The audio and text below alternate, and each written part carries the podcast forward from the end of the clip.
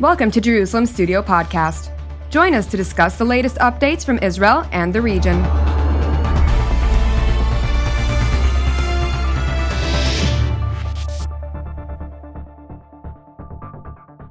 Shalom and welcome to Jerusalem Studio. The state of Israel is evidently struggling to attain much needed stability, following a relatively short hiatus of attempts by those poised to grip Jerusalem's power reins, at least declaratively so, for the purpose of dealing with the nation's numerous challenges. On March 23rd, the state of Israel will once again head to the polls. Naturally, the following question arises Will these upcoming elections draw Israel from what appears to be a bottomless well, or are we expected to linger in a political limbo of sorts, which spells growing hardships amid lurking military, diplomatic, economic, and social dangers? To explore these issues, we're joined from Central Israel by Colonel in Reserve Reuven Ben Shalom, who is a cross cultural strategist and associate at the International Institute for Counterterrorism in Herzliya. Thank you for joining us. Thank you. Also joining today's panel from elsewhere here in Jerusalem is Mr. Mitchell Barak, who is the CEO of Keevoon Research Group. Thank you for joining us as well. And with me here in the studio is our TV7 analyst, Mr. Amir Oren. And let's dive into today's topic. Mr. Oren, give us a broader understanding of where does the political situation in Jerusalem currently stand and are we now in somewhat of a political limbo where we uh, are right now in the fourth round in less than two years? Of course, uh, this, uh, uh according to various projections, may not be the last election, and we may very well uh, see ourselves in the fifth and sixth and seventh uh, within three years, for that matter. Well, Jonathan, let me um, tell you a little secret. From the outside, it may seem as if we are annoyed by this turn of events, but actually we have become addicted to it. And we don't want to kick the habit. We got used to going uh, to the polls every few months, seeing politicians um, struggle with each other, uh, create uh, governments, then uh, have them fall. And we are heading uh, to the polls as if uh, we get rich every time we go there. But seriously, it is uh, the worst political crisis Israel has undergone in its uh, almost uh, 73 years. And for the last 25 years, 15 of these 25 years have been under Benjamin Netanyahu, 12 of them uh, consecutively since March of 2009. It now seems a bit more certain than ever that uh, a coalition of sorts can be formed to block him from returning to power. Um, it is not uh, definite because obviously the numbers will tell. If Netanyahu manages to garner 61 votes, even um, raiding some of those who have vowed never to sit in a government uh, with him and definitely not under him, uh, he may still uh, cling to power, even though um, in a few days' time he's going to stand trial. His trial started last year, but he's going to uh, have to appear in court uh, several days uh, a week.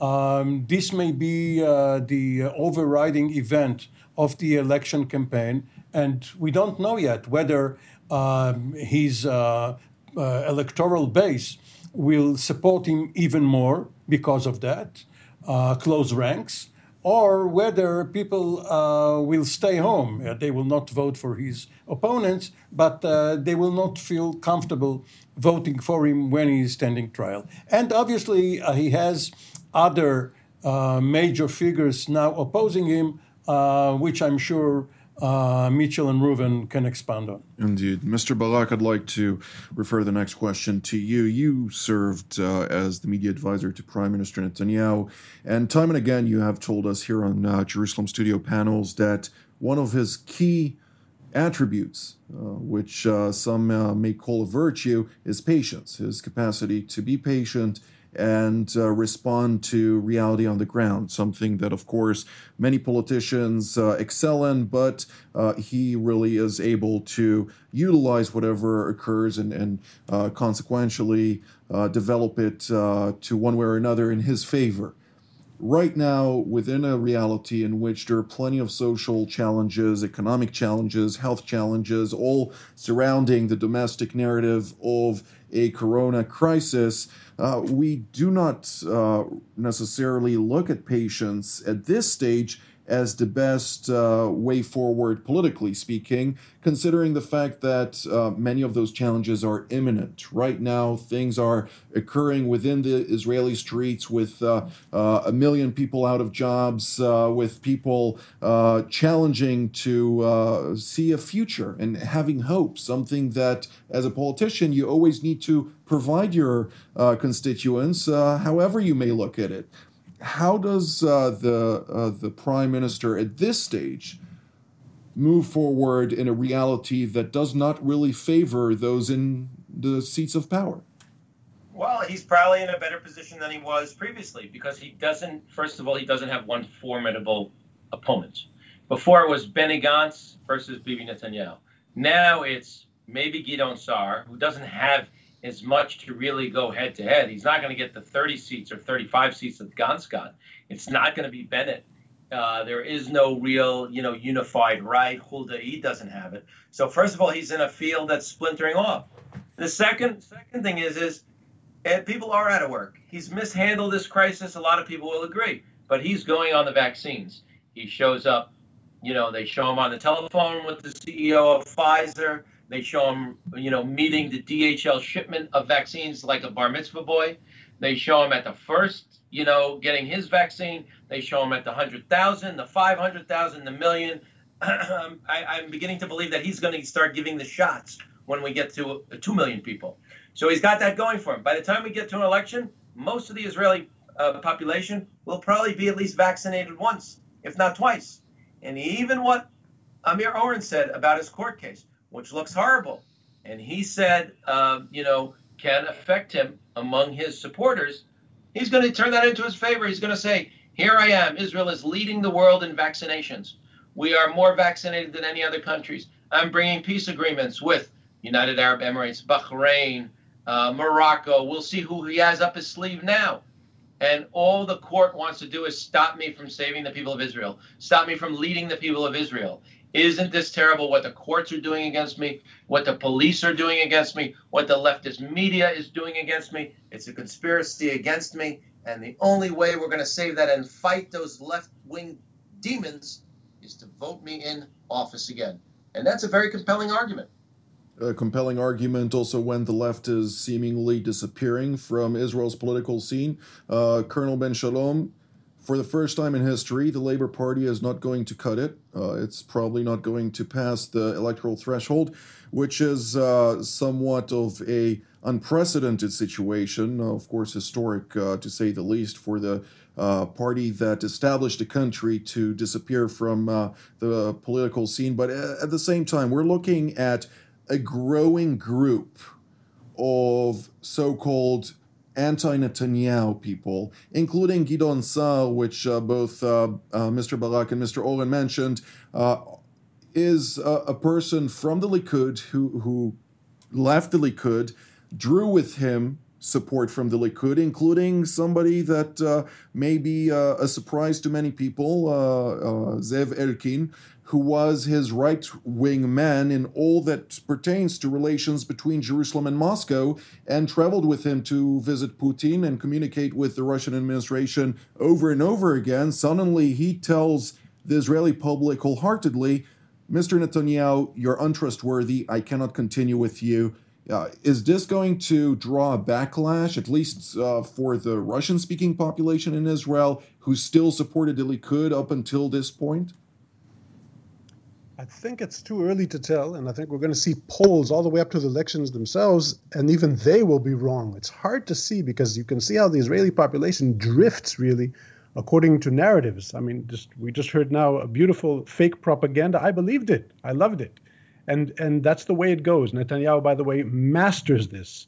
Especially he's successful because his rivals are so I would want to say pathetic or amateurish, really. You look at the uh, Benny Gantz and even Huldai when they have their, you know, their big uh, de- uh, declarations about uh, competing against Netanyahu, it doesn't even look serious. It doesn't look professional, even on a professional level. So I think Netanyahu almost enjoys this rivalry and he uses it to his effect. Now, we looked at the Labor Party. I think the whole arena changed in Israel. There's no more right and left, really. Uh, I grew up in a, in a country where right and left mean really opposing opinions of what should be what should we do? You know what should we do with the palestinians? What's the future of the territories? A two state solution or a one state solution? Now i think we're all pragmatic. We understand where it's going. We understand the threats. It almost doesn't matter who's going to be prime minister because if he has a good cabinet cabinet around him we have to do the wise thing. We have been brainwashed by the way that there's only one person that knows how to do it and that's netanyahu and without him we're finished this, of course, is still promoted by his campaign, but unfortunately, too many people believe it, maybe because of the problems I already said. Now, as far as Likud, I think it's a tragedy. I, th- I, I do think it's a tragedy for the left, also a tragedy for the Likud, because it could have been a beautiful demonstration of democracy to have primaries, to see new and young leadership come forward. But we are now in a state where the leadership always uh, deflects and and uh, sends away his uh, and brings down his opponents inside, always clinging to power. No term limits in Israel. By the way, we have a, a mayor of Tel Aviv that's been forever the mayor of Tel Aviv, competing against a prime minister that's been here forever, and we, the people of Israel, are accepting it. So all these things are really sad for democracy. The only positive thing I'll say for now is that we are still in a democracy and paying, playing by the rules of democracy, which is nice. So even if we go again to elections, at least it's elections in a democratic state. Mr. Oren, however, we're looking at the situation here in the Middle East, and the future may not necessarily look as bright as uh, some people uh, may conclude from the recent peace deals and, and uh, such to what degree are we in a situation of urgency, in a sense of urgency at least, in Jerusalem's political scene, where the, the leadership, for instance, Benny Gantz, who uh, led the blue and white list and later uh, somewhat of dissolved that list because of his uh, will to alter the, the current situation uh, within a crisis that uh, has plenty of implications for the state of Israel and uh, defiant of his allies went with Netanyahu for another uh, term in order to somewhat salvage uh, uh, the situation on the economic and health levels in Israel, including other aspects, of course. Right now, we look at him and, and we see his second in command, Gabi Ashkenazi, has decided to abdicate from the foreign ministry, has uh, decided to uh, leave uh, uh, Benny Gantz to deal with his own issues, which were his own, but right now it's uh, Benny Gantz's problems to deal with. We have Yair Lapid, who says, okay, we're willing to talk, but you're not going to lead. We have of course, uh, uh, Naftali Bennett from uh, the the right wing or the the new right, which is more right, at least uh, declaratively so, than the Likud party. And then we have uh, Lieberman, of course, and the ultra Orthodox parties. It seems like the entire bloc, if uh, you really look at the entire picture, has drawn into a certain camp that uh, may increasingly challenge Netanyahu's bid to maintain the, the reins of power. And at the same time, the ultra Orthodox parties came out already, declaratively, at least the Shas party, which is uh, a certain abbreviation or offshoot of the Likud itself. Uh, and came out and said, no, we're going with Netanyahu till the bitter end, and it doesn't matter what the media might uh, talk about give who's, us a little. Who's bitter end? Netanyahu's, not their own. They well, he already be, said in prison for to, yes, they are going to be, to be uh, in government no matter what because they have to protect their interests. Let's juxtapose the two personalities, Netanyahu and Gantz, uh, for a second. So yes, um, um, we all said that Netanyahu has a great deal of patience, of perseverance, of determination. There is an old joke in Israel what is the difference between a Netanyahu and a Rottweiler or a pit bull? The answer is that the ferocious dog eventually lets go. And Netanyahu doesn't. Netanyahu pursues um, whatever he, he uh, does, um, And no matter what, he can call you up. If he wants something from you, I'm sure Mitchell um, was on the receiving end of that. He will call you four or five times a day, asking you, Have you done it for me already? Uh, and if not, are you going to do it within the next hour? Until you relent and say, Yes, I'm leaving everything aside. I'm doing what you asked me to. Now, Netanyahu is proactive. 30 years ago, he was the only one in Likud who wanted to be directly elected prime minister. The other Likud leaders, Shamir and Arens and, and the rest of them, thought that they had a better chance because they were not charismatic in having their list uh, get better results than Labor or the others. But he, he wanted to and prevailed. And right now he's trying to raid uh, behind enemy lines into the Arab community, uh, which uh, would be uh, tantamount uh, almost uh, to betrayal with some of his followers. But apparently, they think that if this is what's needed for victory, fine. Now, for Benny Gantz, Benny Gantz apparently does not understand how come the 35 seats in Knesset have evaporated. He will not get even one to four seats now. And that is because he was the anyone but Bibi candidate. And because he betrayed the trust of his voters, they went away.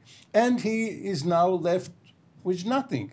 Now, of course, he has his rationale. He thought that this was best for the country, but this was not the mandate he was given by the voters. They did not think that uh, he's uh, in a better position than they are to decide that their votes count for nothing. And what we see right now, and you, you mentioned Saar and Lieberman, you, men, you can mention Naftali Bennett uh, in that line. These were all people who were allied uh, at one time or another, or even served under Netanyahu.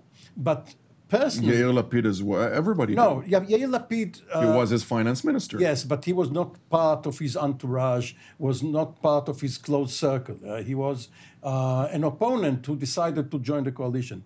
But Saar.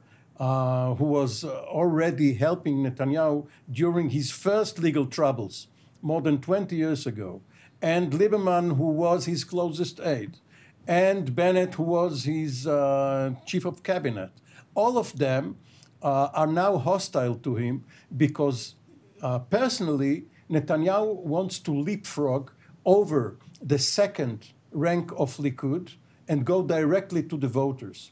And people resent it. Uh, professional politicians are willing to wait for several years until they, uh, their turn uh, will come up, but they cannot stand the way that he's so self centered and therefore he may have um, uh, uh, coming now. Uh, they may converge. We have heard a few days ago about Saar and Bennett uh, having a pact. Um, we may see uh, on the other side Huldai and Lapid having a similar pact. Um, and as we get closer to the elections, we won't have all of these tiny factions. We will see several medium sized parties battling it out. With all those perceptions, uh, very much true, at least uh, projected so in the media, uh, Mr. Barak, uh, I've held numerous conversations with various people, some of them uh, Likud supporters, some of them uh, proponents from the Likud, but the bottom line comes to it Netanyahu's camp seems adamant that he will remain in power, and they see this as a matter of honor and they see this as a matter of uh, personal anguish, if you will, that they can relate with that anguish for various reasons, which uh, may or may not be always logical, but uh, they are very much adamant about that, which seems that he still will garner the majority of mandates within the upcoming election. Nevertheless, in a reality in which Israel's political construct is a liberal democracy, a parliamentary democracy, in which you need to create a, coalition of sorts with a majority of 61 at least within the 120 seat uh, parliament. Uh, you can not but ignore the reality in which it does not seem like the current uh, political stalemate is going to alter in any way in the near future, considering the landscape within Israel's political scene.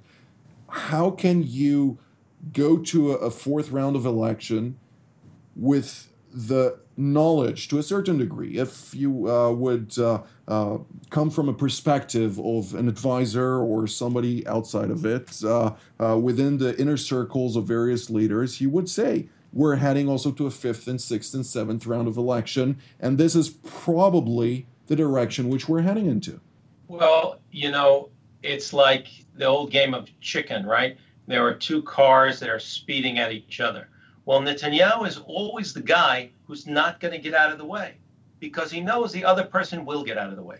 And he will just step on the gas and go faster because he knows no one will come up against him and no one will stop him because if it means going to second elections, he did it. If it means going to third elections, which everyone thought was crazy, he did it. And if it means going to fourth elections, he did that too. And if he has to go to the fifth one, he'll do that too. He will try and put together a government after the next election. I think what Reuven said was was very on target, meaning Israel is not a country like the United States where there's a president who makes all the decisions and the cabinet is really just window dressing of people running different uh, offices and ministries. Israel is a, uh, first of all, parliamentary democracy, 61 out of 120 people if they elect a prime minister, that person becomes prime minister, but it's a first among equals. So it means that prime minister has to have a cabinet, and that cabinet has to make the decisions. Every major decision has to go through the cabinet. So it really doesn't matter of all the people that are possibly could be prime minister with the right team, as Ruben said, with the right team, they can do it. They just need that help to do it. So uh, Netanyahu is going to go may, full force just... ahead he, he's going to, you know, keep talking about his diplomatic uh, successes and about vaccinating the population. And he's in not a bad position because you also can't really run a ground campaign. No, none of these new parties can go out and go to parlor meetings. You can't have, you know, uh, uh, conventions, and it's all going to be done word to mouth, WhatsApp, and Likud. They have the data, they have their people. Their people are very hardcore supporters. Their people will always go with Netanyahu, as you said, and they have to you know widen the circle of people that jump for Gideon Sa'ar because they're angry at Netanyahu, but are eventually a lot of those people are going to come back because they're voting emotionally right wing, not intellectual right wing like Gideon Sa'ar is, and they're voting a lot of them with their hearts and with their feelings. And the one thing to remember about Netanyahu, he makes a lot of people in this country proud to be Jewish and proud to be Israeli. And that's a really important thing. And that's why they go out and vote for him again and again because to them that's the leadership. Indeed. And and right now proud to be Arab too because uh, Netanyahu uh, went to the Arab communities. But just to expand on on the chicken uh, game, uh, the lethal chicken game, uh, which Mitchell uh, mentioned. This, of course, there's another version in Rebel Without a Cause, where the cars do not try to clash head on, but stop at um, the cliff's edge, and one doesn't. But there's a different scenario, and that's the Thelma and Louise.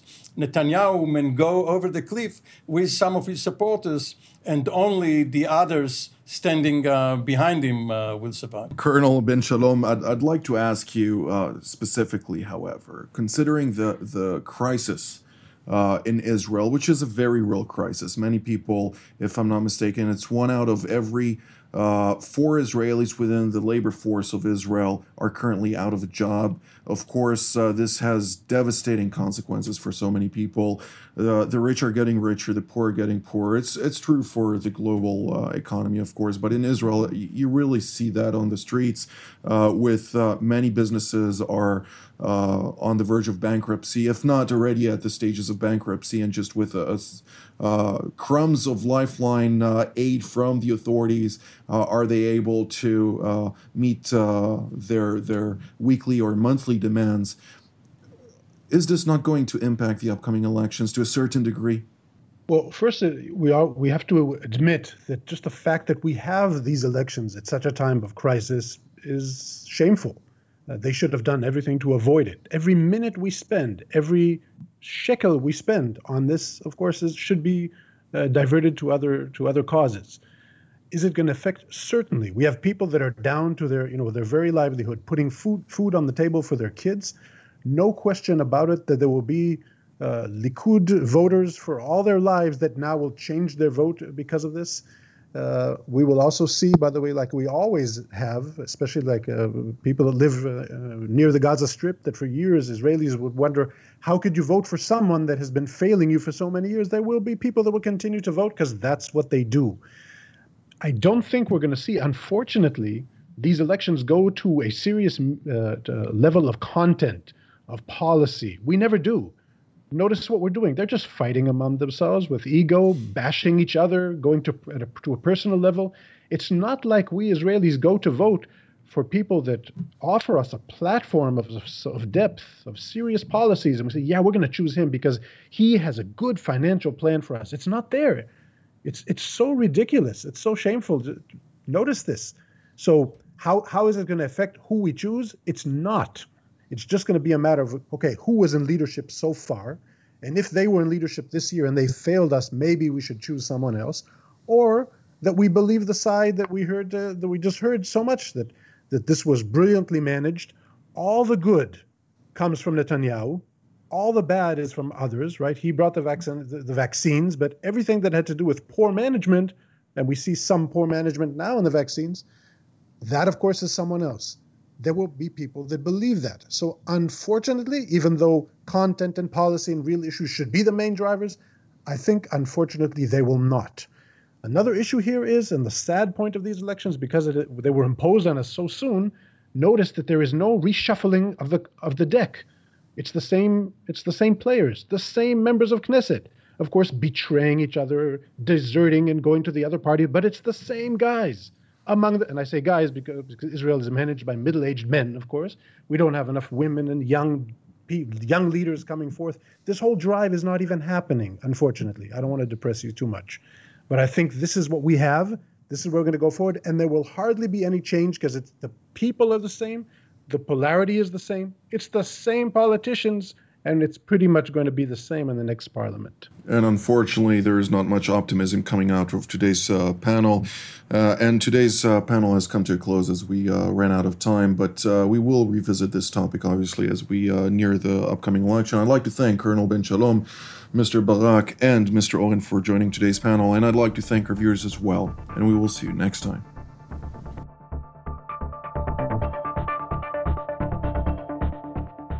Thank you for joining us in another Jerusalem Studio podcast. For more content on Israel and its region, we invite you to visit our website at tv7israelnews.com and follow us on social media.